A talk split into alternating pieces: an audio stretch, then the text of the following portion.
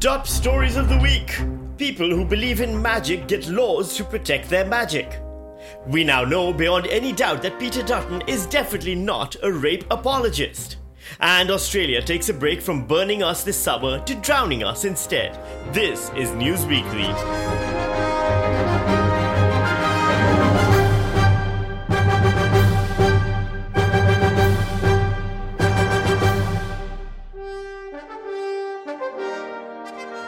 I'm Sami Shah and welcome to News Weekly, where we punch the news in the headlines weekly. God is feeling sensitive news now. And lo, did Scott Morrison descend from the mountaintop, and in his hands did he carry a bill that would enshrine within the laws of the land greater protection for people of faith, who apparently don't feel protected enough with their tax exemptions and powerful institutions, especially after the 2017 same-sex marriage legislation, which flew in the face of all who believed that the universe was created by a benign and benevolent being, who did hang the stars from the firmament and hath written our destinies in the pages of our lives, but also said, "No but stuff, please." It turns out Scott Morrison can finally reveal what he's been so busy doing all these months, when we wondered why he ignored the updates about an alleged rape in Parliament, forgot to order vaccines, or notify France about the end of the submarine deal. No, it wasn't setting up a federal body to investigate corruption in politics, silly. Nor was it to implement changes needed to address the sexual harassment that is apparently rife in Canberra. The Prime Minister is preparing to personally introduce long-awaited religious freedom laws to Parliament tomorrow. 4 years on from the same-sex marriage debate, and after almost 2 years of consultation, the government has released the latest draft of laws designed to protect religious freedoms. This legislation is intended to be, and should only be, a shield and not a sword. They keep saying that, by the way, that the bill is designed to be a shield, not a sword.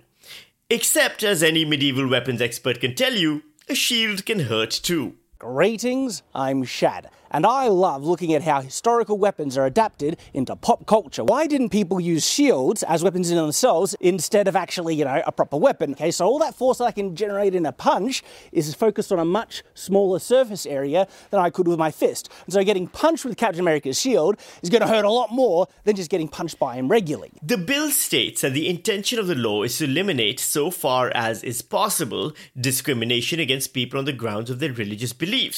However, the controversial part is still there.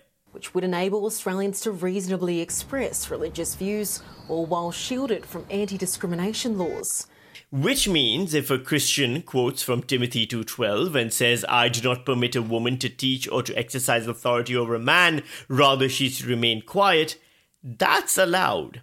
Or you can quote from Leviticus 20:13, which says, "If a man practices homosexuality, having sex with another man as with a woman, both men have committed a detestable act. They must be both put to death, for they are guilty of a capital offense." That's also probably allowed. Or if you're a Muslim and you quote from the Hadith, which says, "If you find anyone doing as Lot's people did, kill the one who does it and the one to whom it is done," then that's also something you're protected against. However, an added clause does maybe potentially change that. So long as it doesn't threaten, intimidate, harass or vilify. You can express your religious views as long as you aren't an asshole about it. Which is hard because large chunks of religion tend to focus on being assholes to others. Gays, people of other religions, people of the same religion with minuscule doctrinal differences. The thing is, this bill as it currently stands doesn't actually do much of anything. It doesn't allow extreme religious people to be dicks to the LGBTQI community as much as they would like to, which is why this whole thing started in the first place.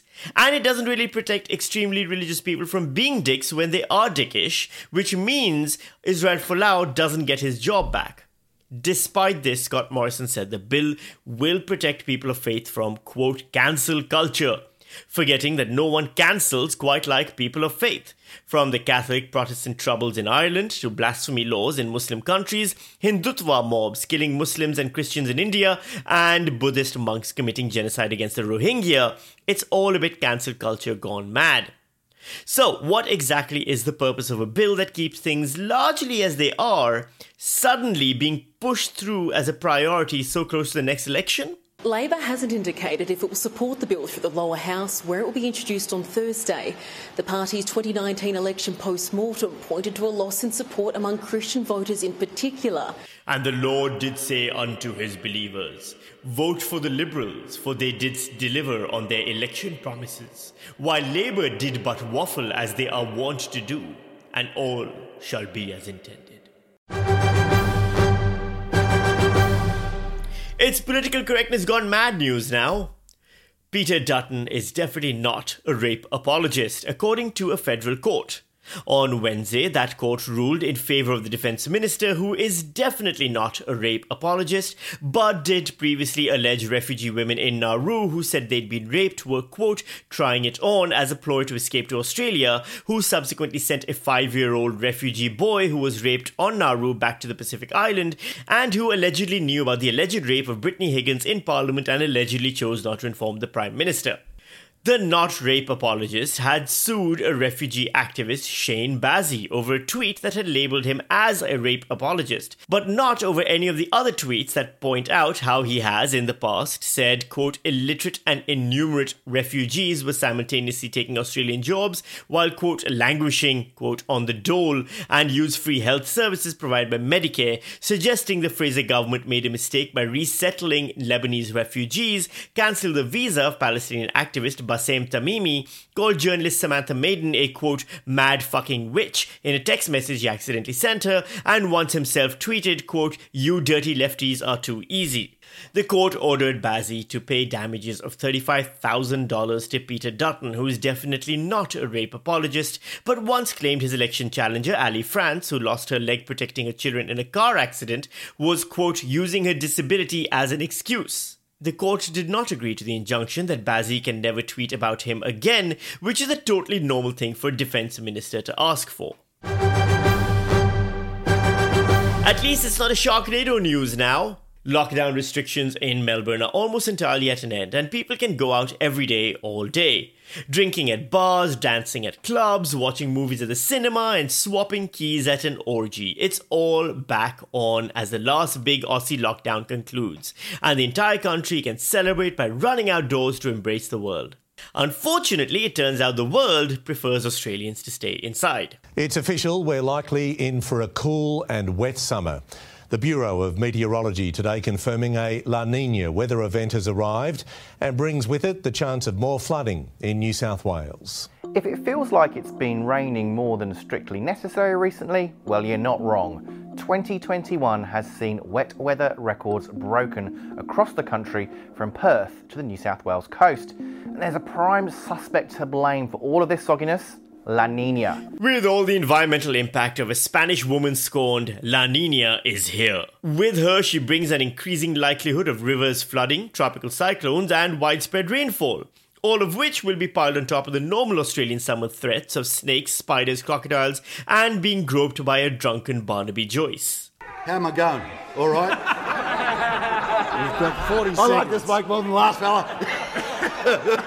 So what exactly is La Niña? A La Niña develops when there's a change in ocean temperatures in the Pacific, creating warmer waters near Australia and sending with it more moisture over the north and east of the country. Well, on the bright side, if it's so wet, then we won't have to worry about bushfires for once, right?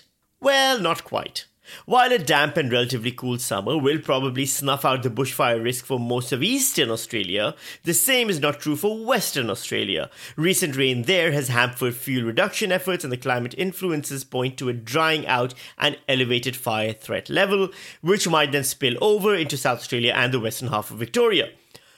All of which finally answers the question Australia's been asking the rest of the world. So where the bloody hell are you?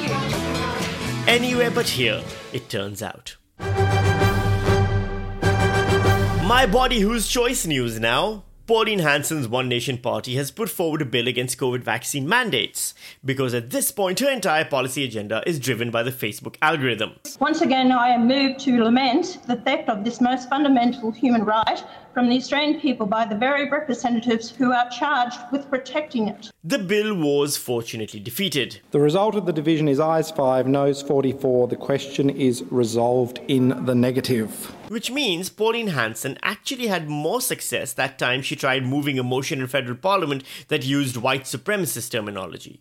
I would also hope the Senate does the right thing and acknowledges it is indeed okay to be white. This time the opposition spoke out against her, but none more spiritedly than Tasmania's own Jackie Lambie. Here's the thing, being held accountable for your own actions isn't called discrimination. It's called being, you wouldn't believe it, a goddamn bloody adult. That's right, it's being an adult. It's putting others before yourself. And that's what this country's supposed to be about.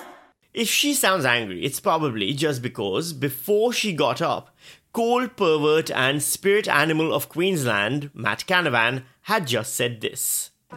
You should not need to undergo a medical procedure to earn a living.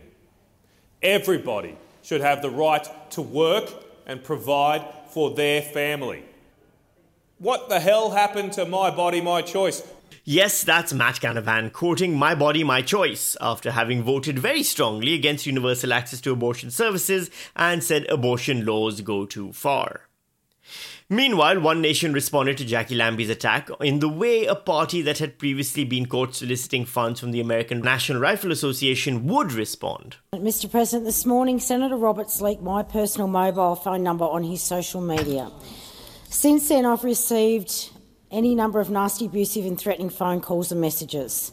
I may have to change my phone number. It turns out, as far as One Nation is concerned, My Body, My Choice somehow translates into your phone number, my choice. And that's it for this week's edition of News Weekly. If you like the podcast, tell your friends, head over to iTunes and leave us a review or rating. It really helps with the rankings a great deal. And join me on patreon.com/Sami Shah. That's SAMISHAH. Otherwise, I'll see you right back here next week on News Weekly, where we punch the news in the headlines weekly.